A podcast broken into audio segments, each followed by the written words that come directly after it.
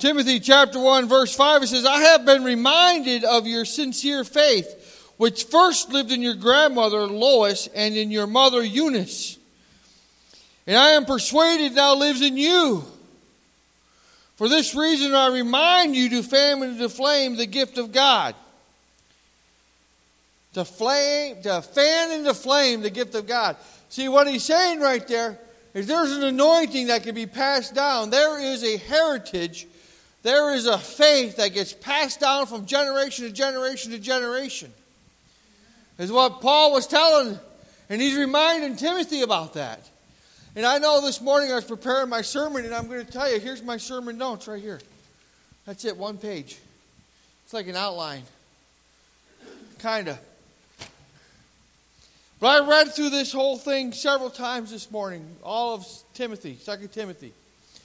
But God was saying that the anointing, the heritage, the legacy that we leave behind can be passed down. The Holy Spirit, the faith, the heart, all of that gets passed on to generation to generation. Amen? And the Lord was saying to me this morning in my prayer time, He says, What legacy are you leaving behind?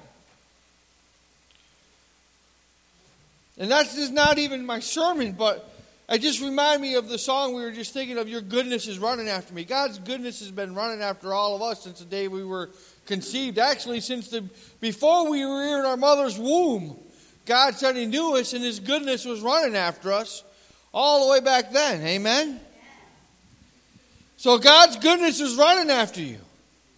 And I laid my hands on all of you because of it, and I was just running through there thinking of it. I laid my hands on you. It's like the, what Paul said he did to Timothy. He goes, fan into flame the gift of God, which is in you through the laying out of my hands. The gift of God. What do you think the gift of God is? It's the Holy Spirit. Right? The gift of God is the Holy Spirit. Jesus said, I got to go away to my Father's house. I got to go away to my Father so that I can send you the gift of the Holy Spirit. And you know, one thing that Jesus did to his disciples that I thought was great, interesting, is that in John, the last chapter of John in the book of the Bible, it says that Jesus blew on his disciples and he said, Receive the Holy Spirit. He blew on everyone. I'm going to blow on every one of you now. Receive the Holy Spirit. Yeah, breathe it in. I, could, I was picturing myself when I read that in John. I was thinking, I could picture Jesus like coming up to his disciple John saying, John, and me being John, I was taking a picture in my mind of being John. I'm like going, just close my eyes. And I'm thinking, what did he do? if, if you just breathe, you know how like we all inhale helium, right? And you all talk funny. Well, just imagine if you inhaled the breath of Jesus and you all thought differently and acted differently. Because you received something that's not of you and that's not of this world, that's from God Himself. Think about it. Here's God. You're breathing in God's breath. You know, think about this. Every day we breathe and live, right? Every day we breathe the air. What do you think created the air? God. We're breathing God's air, God's breath every day. Because it was by the Word that God created the heavens and the earth. It was by His Word when, you, when, you, when you speak, out comes air, doesn't it? When you speak, you can feel it. Put your hand there. Say something powerful. You can say powerful. Let's say it. Powerful. You hear the air, you feel the air come out? Powerful. Air comes out. Amen. Hallelujah. So something powerful is in each one of you. Amen. Amen. And that powerful thing is not of you, that no man should boast, but because it's of God. Amen. Hallelujah. So I'm fired up this morning, as you can tell. I thought worship was great. And you know, I felt like the Lord said our calling for this church is not just perseverance, but worship. We have a whole family of worshipers. a whole family. We didn't have but mom and dad in the congregation, and everybody else was up there worshiping. And not, mom and dad were worshiping too. Because we're worshipers because they were worshipers. Right? You learned to be a worshiper because you learned it from your parents, your grandparents. They learned it from their mom and dad, and they passed it down to us. And it's by their example, and that's like what Paul was telling Timothy. It's by that example, he knows that the spirit and the heart that's in you is good. And it's not of yourself, and it's not of them, it's because God deposited in you. Amen? Amen. All right, so I'm going to get to the meat of my sermon now. But before we do that, we need to take up an offering. Hallelujah. Because I don't want to pass up a blessing on God's people. Come on down, Grace.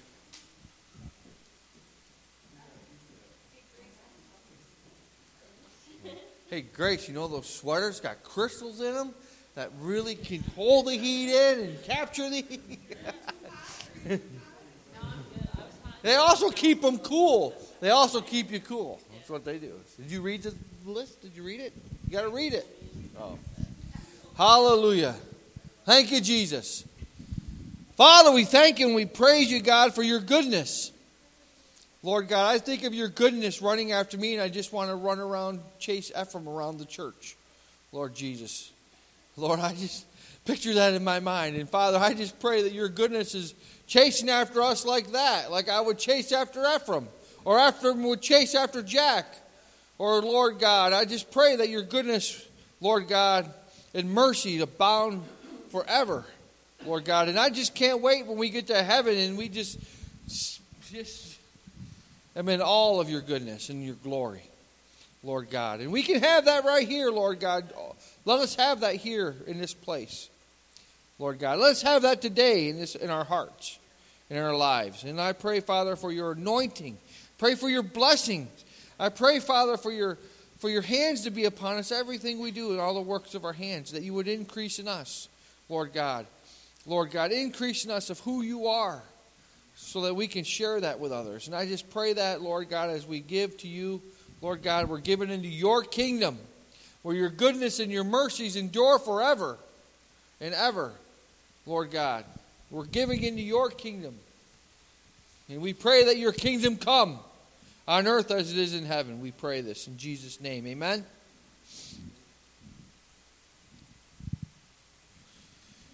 Your goodness is running after me. All right, Ephraim, you ready? You better get up. I'm coming after you. Better go. We're going to go around the church once.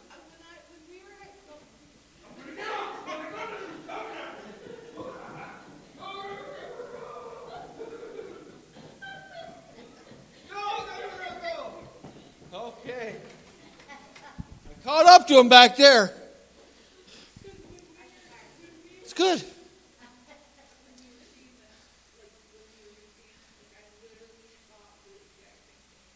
Isn't that God? God's good. Amen. So this morning, in my in my study, I'm sitting there and I'm thinking, God, what is it you want me to share? What is it you want me to share? So I open up my Bible to this, and it says this In the presence of God and in Christ Jesus, who will judge the living and the dead, and in view of his appearing and his kingdom, I give you this charge. So when I heard that, my ears went boom, I give you this charge. What is that charge? Preach the word. Be prepared in season and out of season. Think about this. We're all Christians, right? Just think if you were Timothy, and this is Paul speaking to you. And he says, Timothy, this is your charge. You are a soldier in Christ's kingdom. You are our soldier in God's army. Each one of you are soldiers in God's army because you're Christians. Whether you're an enlisted man, a sergeant, or a command sergeant major, or a first lieutenant, to a general. You all have this charge. Each one of us has it. And it's to preach the Word of God. Be prepared in season and out of season.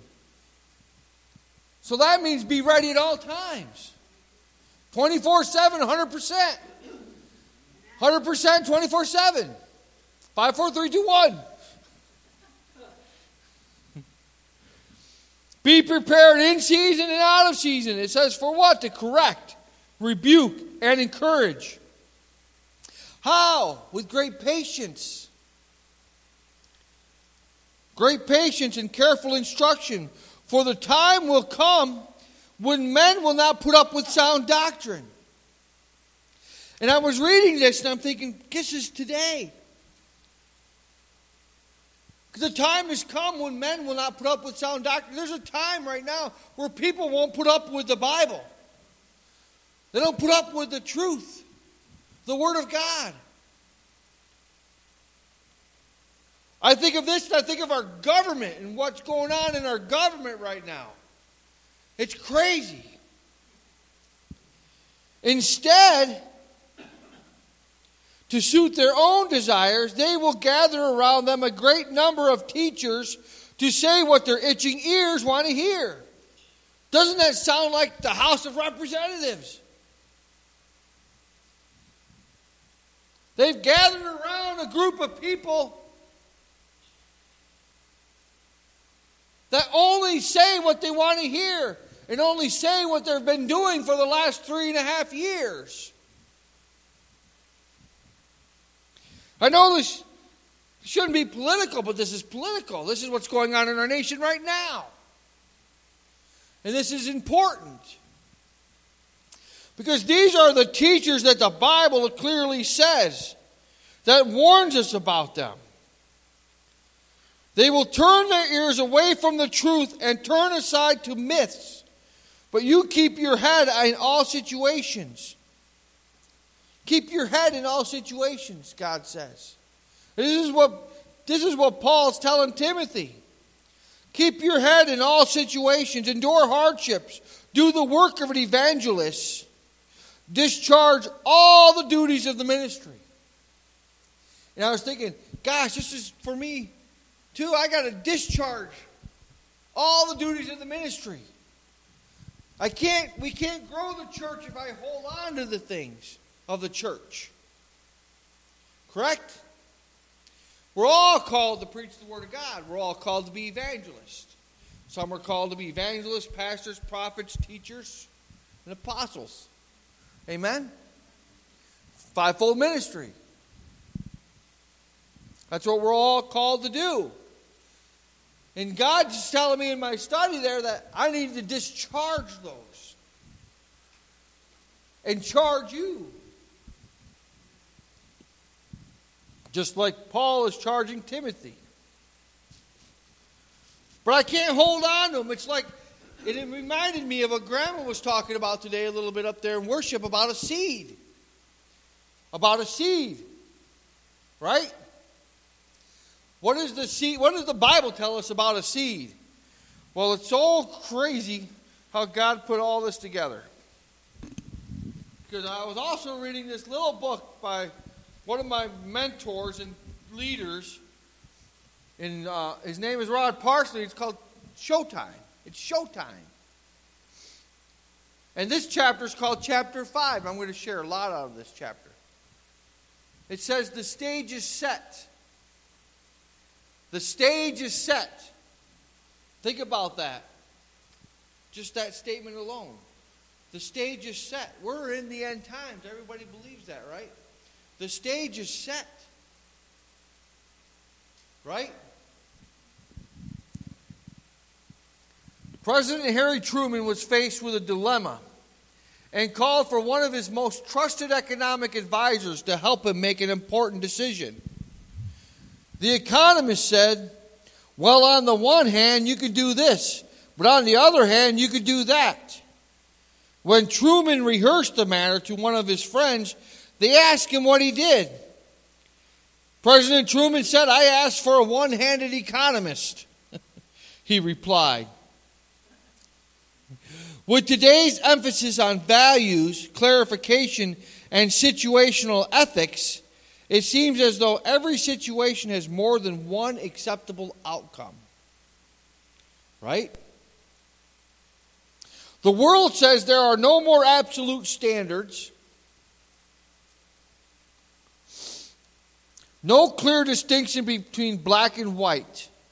Every decision should be based on what you feel or what you think. Objective truth is no longer a valuable or a viable concept. The Bible says that during certain periods of Israel's history, and you see, this is this has been recorded in the Bible of what's even going on today in our culture, in our time. Right?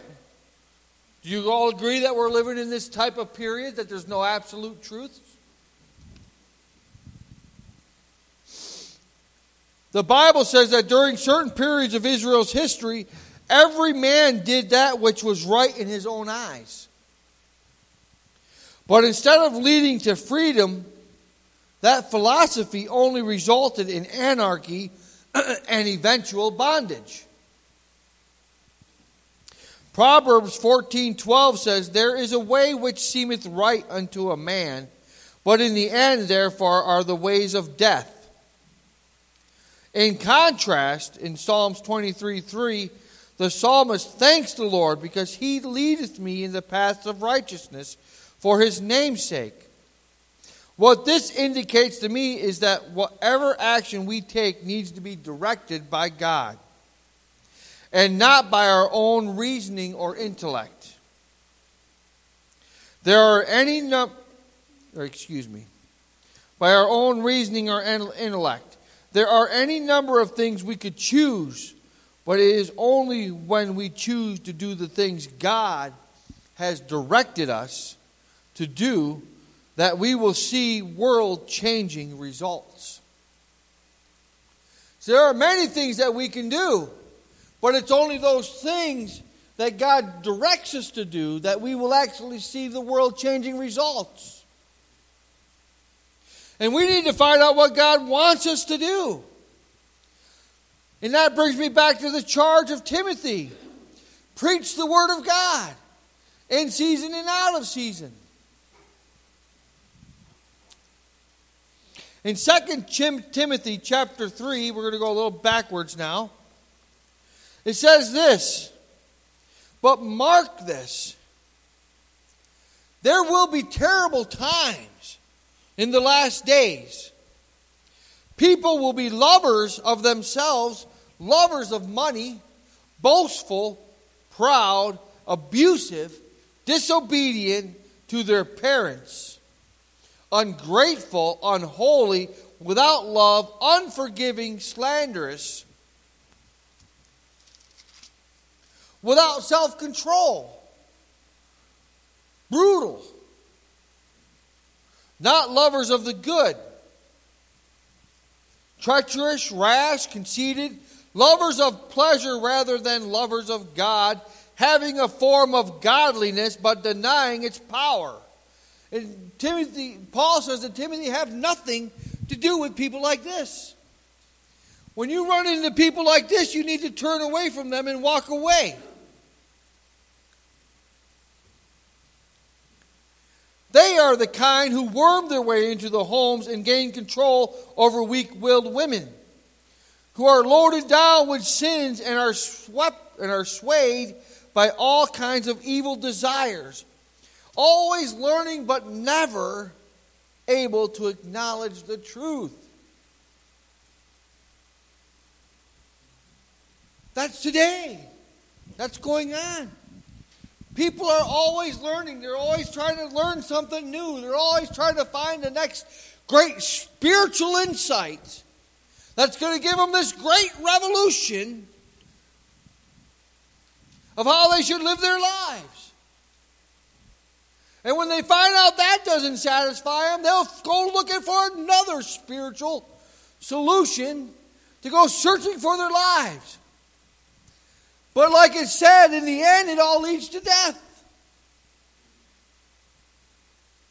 Because in the end, when people get down to the, the last breath, in their last days, not just the last days we're now, but in their individual last days, they reflect back on their life. And they think, what if I was wrong about this the whole time? There are many people that live like heathens all the days of their lives, but when they get down to the last day of their life, they give their life to Christ because there's no other hope but Christ alone. He is the way, the truth, and the life. No man goes to heaven except through him. And you see, these people have heard this, they know this, but yet they deny this. And it's a sad thing. But it's a good thing that they finally come to their senses, even though it might be too late, even though it might be a whole lifetime and their last day. Jesus says, have nothing to do, or Paul says, have they have a form of godliness but deny its power. Have nothing to do with them. They're always learning, but they're never able to acknowledge the truth. That's the thing with this. There, everybody, a lot of people are out there to try to disprove the Bible. There's a lot of people out there and scientists out there that try to disprove it. And a lot of them that try that always end up turning toward the Bible and, and, and like realizing that this is there's no other way but through a divine being. Which they have to acknowledge that there's a God that created the whole thing. And, and it's funny because Paul said this is happening, this was happening in Paul's day. And Paul compares it to when it happened back in Moses' day. When he said, Remember Jannes and Jambres who opposed Moses?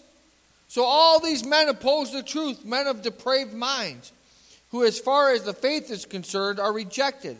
But they will not get very far, because, as in the case of those men, their folly will be clear to everyone. And that makes me think of, you know, I'm going back and forth here, but it just makes me comes back to makes me think of what's going on in our government. Because all of this folly, all of this falsehood, all of this accusations, all this craziness is going to come back upon them. And it's clear to everyone. It's clear to everyone. I mean, you talk to a lot of people, you know, and they, they know that these are lies. And this is what's going on. It says, Paul tells to Timothy, he says, You, however, know all about my teaching, my way of life, my purpose, faith, patience, love, endurance, and persecutions, sufferings, what kinds of things happened to me in Antioch, Iconium, and Lystra. The persecutions I endured. Yet the Lord rescued me from them all. But in fact, everyone who wants to live a godly life in Christ Jesus, it will be persecuted, Paul says. Everybody who wants to live a godly life in Christ Jesus will be persecuted. Will be persecuted because of the world. Because the world is against us.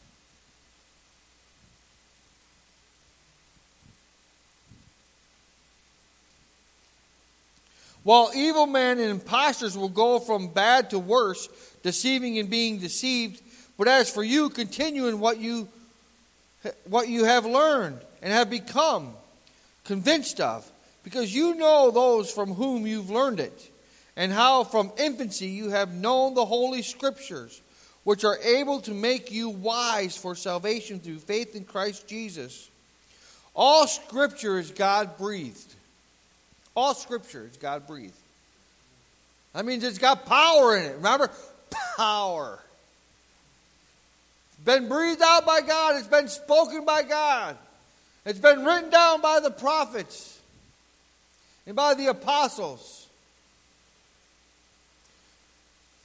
All scripture is God's breathed and is useful for teaching, rebuking, correcting, and training and I'm telling you, there are men out there that don't believe that all Scripture is God breathed. They think it's a good book. Oh, it's a good book. I can't understand, well, how can God write it down through somebody else when that's not God writing it, that's Paul writing it. Or that's Peter writing, or that's John writing. That's not God. But it's the Holy Spirit in them that's writing it down. I'm telling you, these men had wisdom beyond their own wisdom. That was only divine. There's no other way. This book couldn't have been written by just a man. It had to be written by God because of the prophecies that have been fulfilled. It's like no other book in history.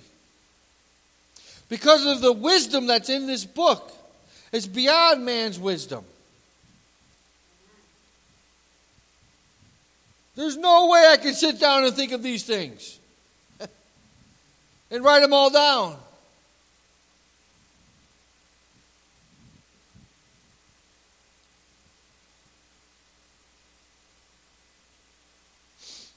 It's only through the Holy Spirit that God breathed in them and they're penning it down as God is speaking to them. And it's useful for teaching, rebuking, correcting, and training in righteousness, so that the man of God may be thoroughly equipped for every good work. That's what this Bible is. It's equipping us so that we can be used for every good work. So we can be thoroughly equipped, lacking nothing. Amen? So, what is God asking us to do? I'm back to my little book here. We find one thing in Psalms 22:30, a seed, as, as Julie said earlier about a seed.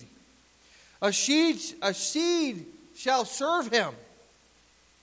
It shall be accounted to the Lord for a generation.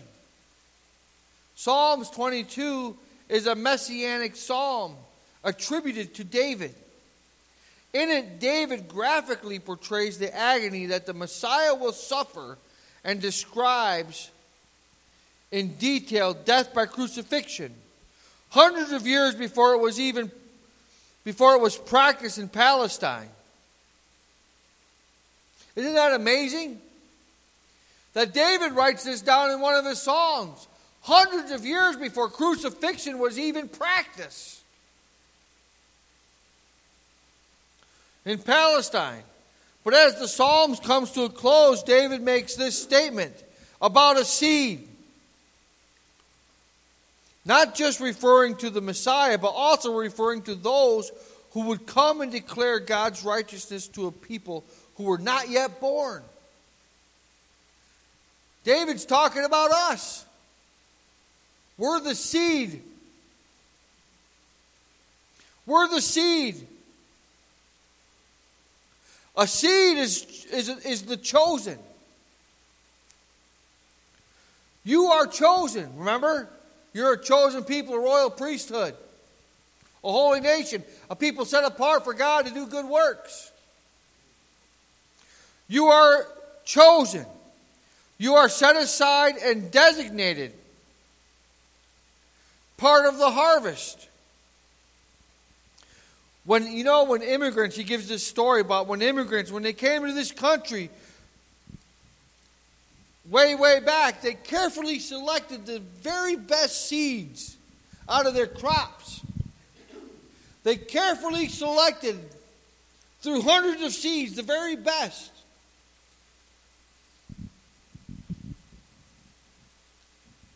To take with them to new fields.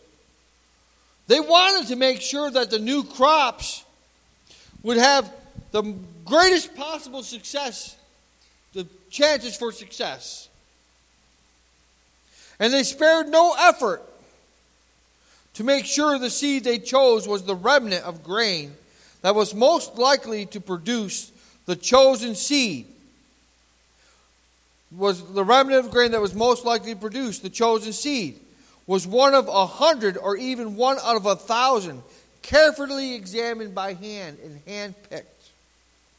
God chosen you as one among a multitude. Think about that. We're that generation that David talks about as seed in the end times that God chose to be in such a time as this. We have been handpicked. Think about that. You have been handpicked by God. Out of thousands or hundreds of seeds that are possibly able to be in such a time as this. But God chose you. Chose you. God handpicked you, Ephraim. Among a multitude. To be used in these last act of human drama being played out on the world stage. His hand is upon you because you are the one he has picked to bring forth a harvest in this end times. God handpicked you to bring forth a harvest in these end times. It is a glorious and grateful thing to know you are one of God's chosen vessels to bring revival to the earth. Think about it. Revival starts with just one, doesn't it? Revival starts with one seed.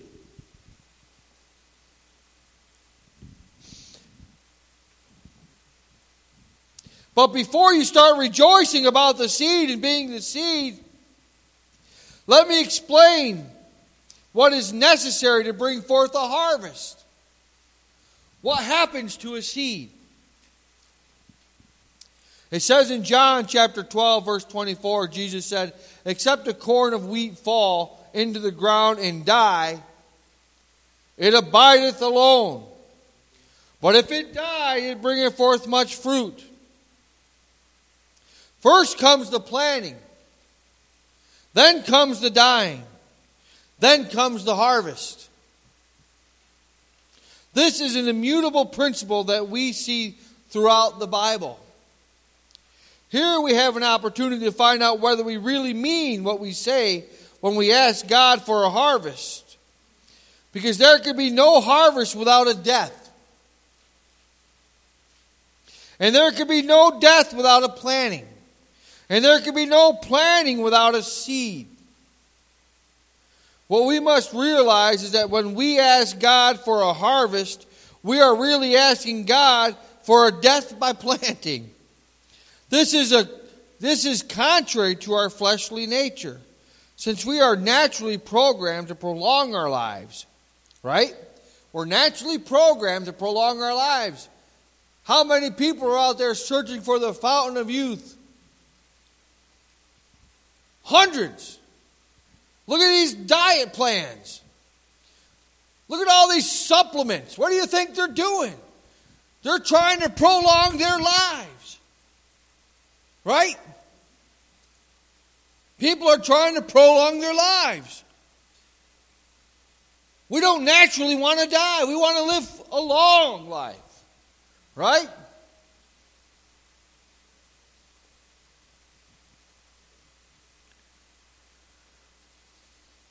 But we must remember that when we become born again, we chose God's ways and not our ways. Right? When we're born again, it says that the old man must die so that we can take on the new man.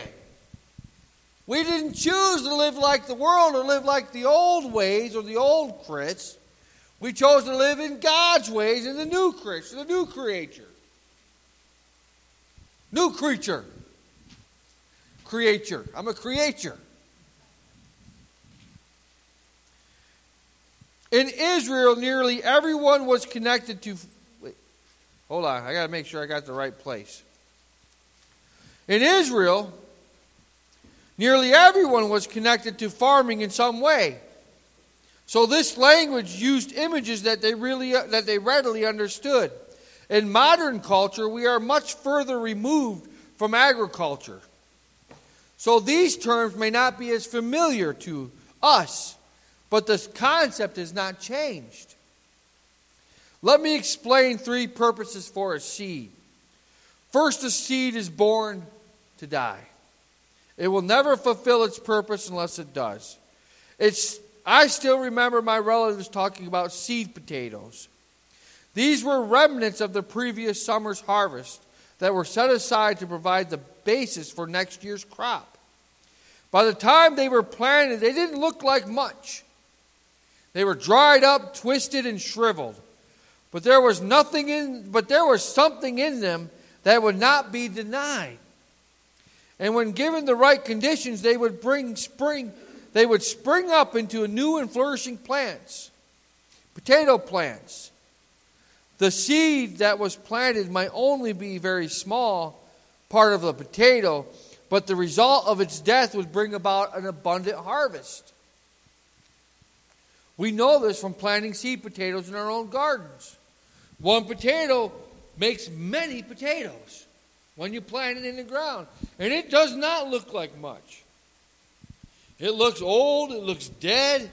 If it wasn't for the green sprouts growing up, you'd think this thing was just garbage. But something happens when it gets planted in the ground. Jesus said in John 18:37, "To this end was I born."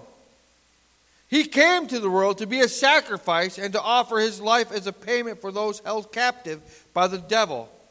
He did not come to live for himself, to indulge in the pleasures that this world had to offer.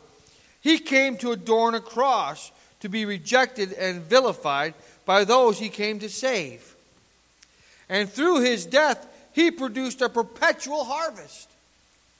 Think about it. When Jesus came to this world, and when he died and he rose again, brought about the greatest revolution this world has ever, ever seen. Take Jesus' life for an example. He's that seed that died, rose again, and was multiplied by billions of Christians around the world. Billions of believers. Multitudes of billions that have gone on before us. Now for over 2,000 genera- 2,000 years. It's amazing. He instructed anyone who would follow him to deny himself and take up his cross and follow me. There was a cross for Jesus, and if you will follow him, there is a cross for you. You are not required to bear his cross, but you are required to bear your cross. That is, if you care about producing a harvest. Paul understood this when he said to the church in Galatia, I am crucified with Christ, nevertheless I live. Yet not I, but Christ liveth in me. And the life which I now live in the flesh, I live by the faith of the Son of God who loved me and gave himself for me. He had literally come to the point where he realized his life was not his own, but he was fully and completely owned by the one who paid to redeem him. In Matthew 20, 28, Jesus said, Even as the Son of Man come not to be ministered unto, but to minister and to give his life a ransom for many, even though men worshipped him, his purpose was not to be served, but to serve others by laying down his life. If we believe our purpose ought to reflect his, how can we do any less?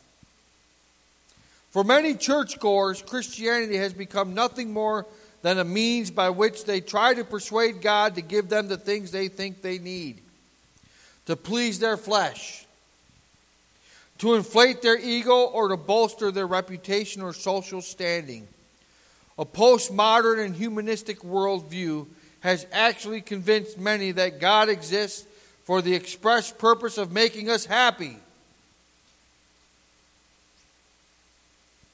And according to materialism, what would make us happy is an accumulation of material things. Multitudes of people have lived for years searching for the happiness they thought things could provide and have become disillusioned and despondent when the things they possessed did not produce the promise they were looking for. There's a saying out there the man who dies with the most wins. I've heard it many times. But what good is it when you're dead? Where does all that most that you've gained go? Right? You can't take it with you. You can't take it to heaven. It might, it might keep you in hell. Who knows? God says, put no idols before him. Worship the Lord your God with all your heart, all your soul, all your mind. Love the Lord your God with all your heart.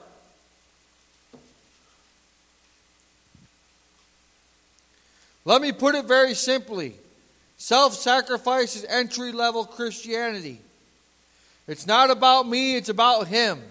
It's not about what I want, it's about what He wants. It is not a matter of what I choose to do, it is a matter of what He has already chosen for me to do. This fundamental principle is lacking in many who claim Christ as Savior. And as one of the reasons the church is powerless to produce the harvest of souls that God requires. The seed has to be sacrificed in order to see the harvest come. In order for a seed to die, it has to be planted. That planting is significant for a number of reasons. Planting means the seed gets buried. When a field is planted, nobody sees the seeds any longer. This is hard for some who always want to be in the spotlight. But the seed's power is only released in secret. Next, the seed is broken open.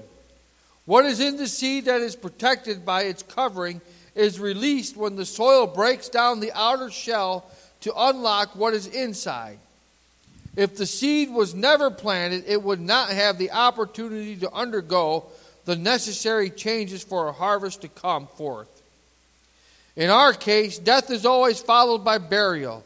As a seed, when we are covered, dramatic changes can take place through the agency of the Holy Spirit that will result in a new life that will cause transformation in the lives of those around us.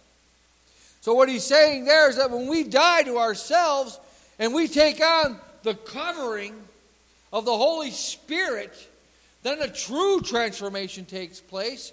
And that true transformation will affect all of those who are around us. And that's what he's saying about the seed. When you bury the seed in the soil, there's something in that soil that breaks down that outer shell of the seed to, to release what's inside it, to grow and to mature and to produce a harvest a hundred or a thousandfold. It is the seed's responsibility to die and to be buried. It is the soil's responsibility to surround and sustain the seed in an atmosphere that is favorable to the seed favorable to that seed breaking open and reproducing. Without the right kind of soil, even the best seed cannot reproduce. But when the conditions are right, a seed properly planted can bring forth even a hundredfold. What I just said. What is the soil that an individual believer should seek to be planted into? The right kind of environment that should receive believers as seed and allow them to grow and flourish is a call to local church. Just as the seed will never develop its potential until it is planted, so Christians will never develop their potential unless they find fellowship in a local church. True. See, Rod Parsley just put it there in a way that the soil that the seed is in helps develop that seed. It gets what that seed gets what it needs out of that soil to reproduce. And he's saying that same thing is the local church. That soil is the local church. You need to be planted in the right church so that way you can grow and develop into that harvest. Amen? Amen. So you can be nourished, so you can be built up He says here, I know there are a variety of excuses for people. I know there's a variety of excuses people have for not fellowshipping with one another in local body of believers. I think I have heard them all, he says. The fact remains that Jesus is our example, was found in the synagogues, Think about this. Jesus, our example that we have in the Bible, where was he? He was found in the synagogues preaching, wasn't he? When he was a boy, right? And they traveled to Jerusalem. And his family went back to Nazareth. And his mom said, Joseph, have you seen Jesus? Where did that Jesus go? Or where's that from? Oh, there's that from. He's back there in the church of God. He's back there. He's back at the synagogues, is where they found him. That's what he was saying about Jesus. That's what they said. Where's Jesus? They're looking all around for him. And what did Jesus say when they found him? I'm in my father's house. Where do you think I was going to be? think about that. I'm in my father's house. Jesus was at the temple. And he was teaching the teachers as a child. Isn't that amazing? It's amazing because Jesus was all God. That'd be like Ephraim being lost, and then Ephraim coming down here to the church. And we have all these church leaders here. And Ephraim saying, Let me tell you something about God. You know, I remember my father when he created the heavens and the earth. I was there right next to him. I was there when he brought Adam out and he said, Adam, you start naming all these. I want to give you the charge of naming all the animals and the beasts of the earth. I was there. I was there. I was in the chariot of fire when we went down and picked up Elijah. And he, and he dropped his cloak, and I saw Elisha have a double portion. I was there. I saw all that happen. It's amazing the things that would have, that, you know, that Jesus said. They were, they were astonished by his knowledge. They said, the teachers of the law and the Pharisees and Sadducees. They were astounded.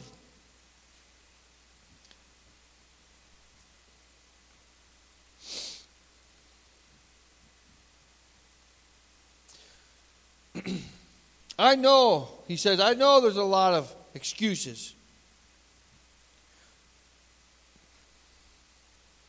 But we got to be planted into the church.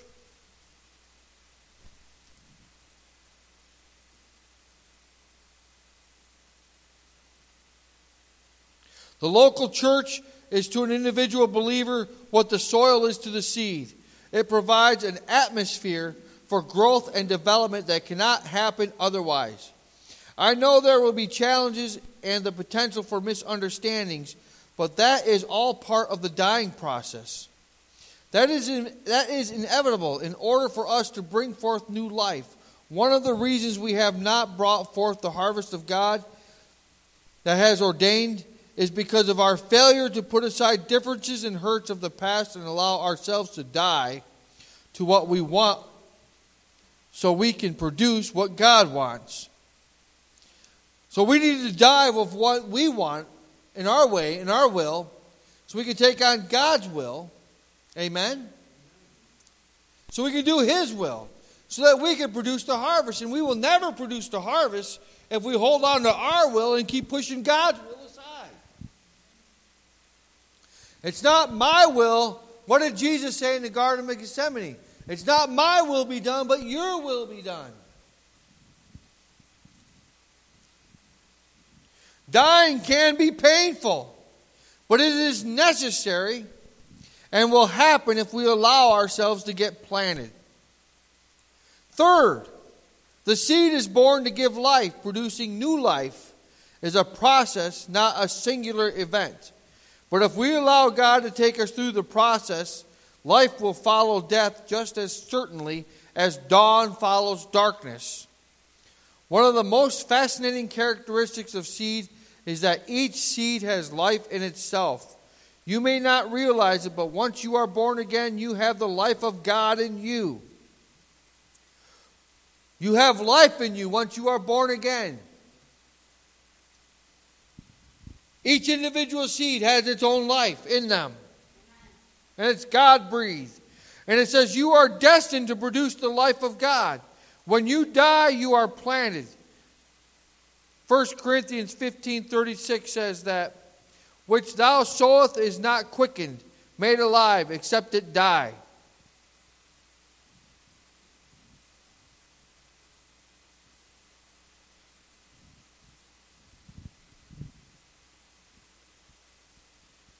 Imagine what God can do with a life that is fully yielded to Him. What kind of harvest is possible if a multitude of seeds are planted? Think about this. A thousand, one can put a thousand to flight, two can to put ten thousand to flight. Think of the multiplication. You know, I was going through the multiplications through um, my wife's program that she's doing and the multiplication table of it. And it's like that exponential curve. Just think of it. If there are more, if we all died to ourselves, did what God wanted us to do in our lives, think of the harvest that we could produce. Think of the souls that you could bring to the Lord. Each individual, each one of you, has revival in you, has a harvest in you, because you have the seed of God in you that's been planted. Think about that. This place could be, we couldn't contain the amount of people if you did the multiplication of just the small number that's here. We couldn't contain this we couldn't put everybody on the whole property. Because out of the one produces a thousand. And then out of that thousand seeds, how many more seeds is there that could be produced? A hundred. So the thousand goes to a hundred thousand out of two people. The hundred thousand all of a sudden goes to what? A million? The multiplication is crazy. It's exponential. I can't even count the millions and you know there's no we have so much great potential. There's nothing once we get planted and we die to ourselves, we live for God, that seed planted, that harvest planted will be so great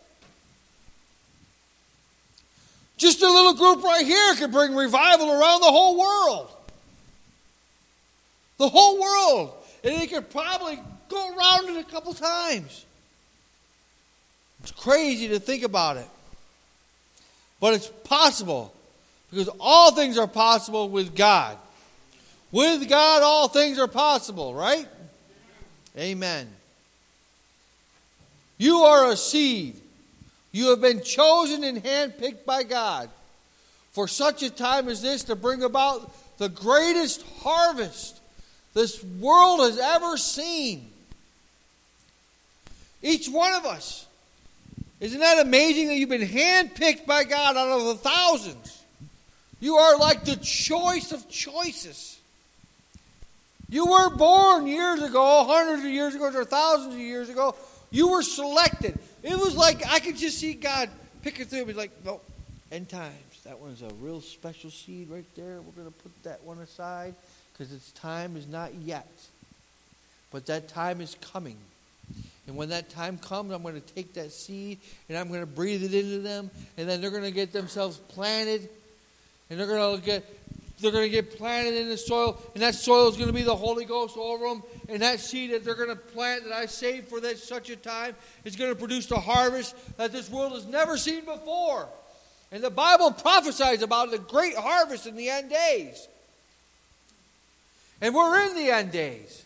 Everybody believes that. Whether you're a Christian or not, many believe that we're in the end times.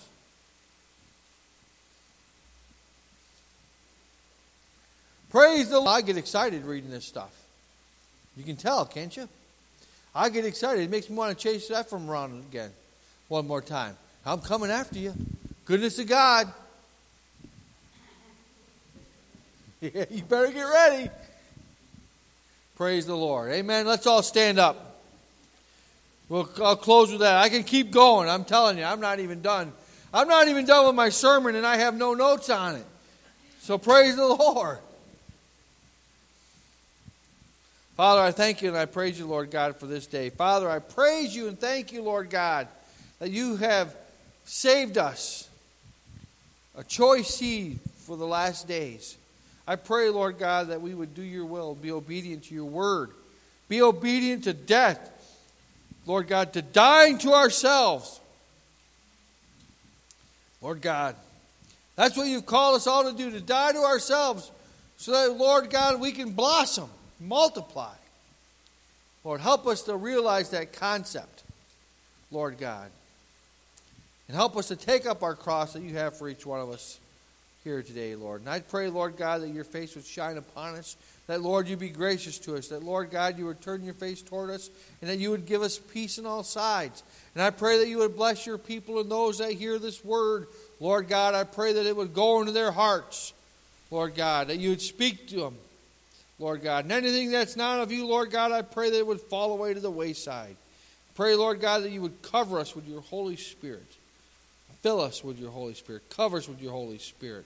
Lord God, I pray that you would breathe upon us, Lord, as you did upon your disciples in, in John, Lord God. I praise you and I thank you, Lord God, for this day. In Jesus' name. Amen.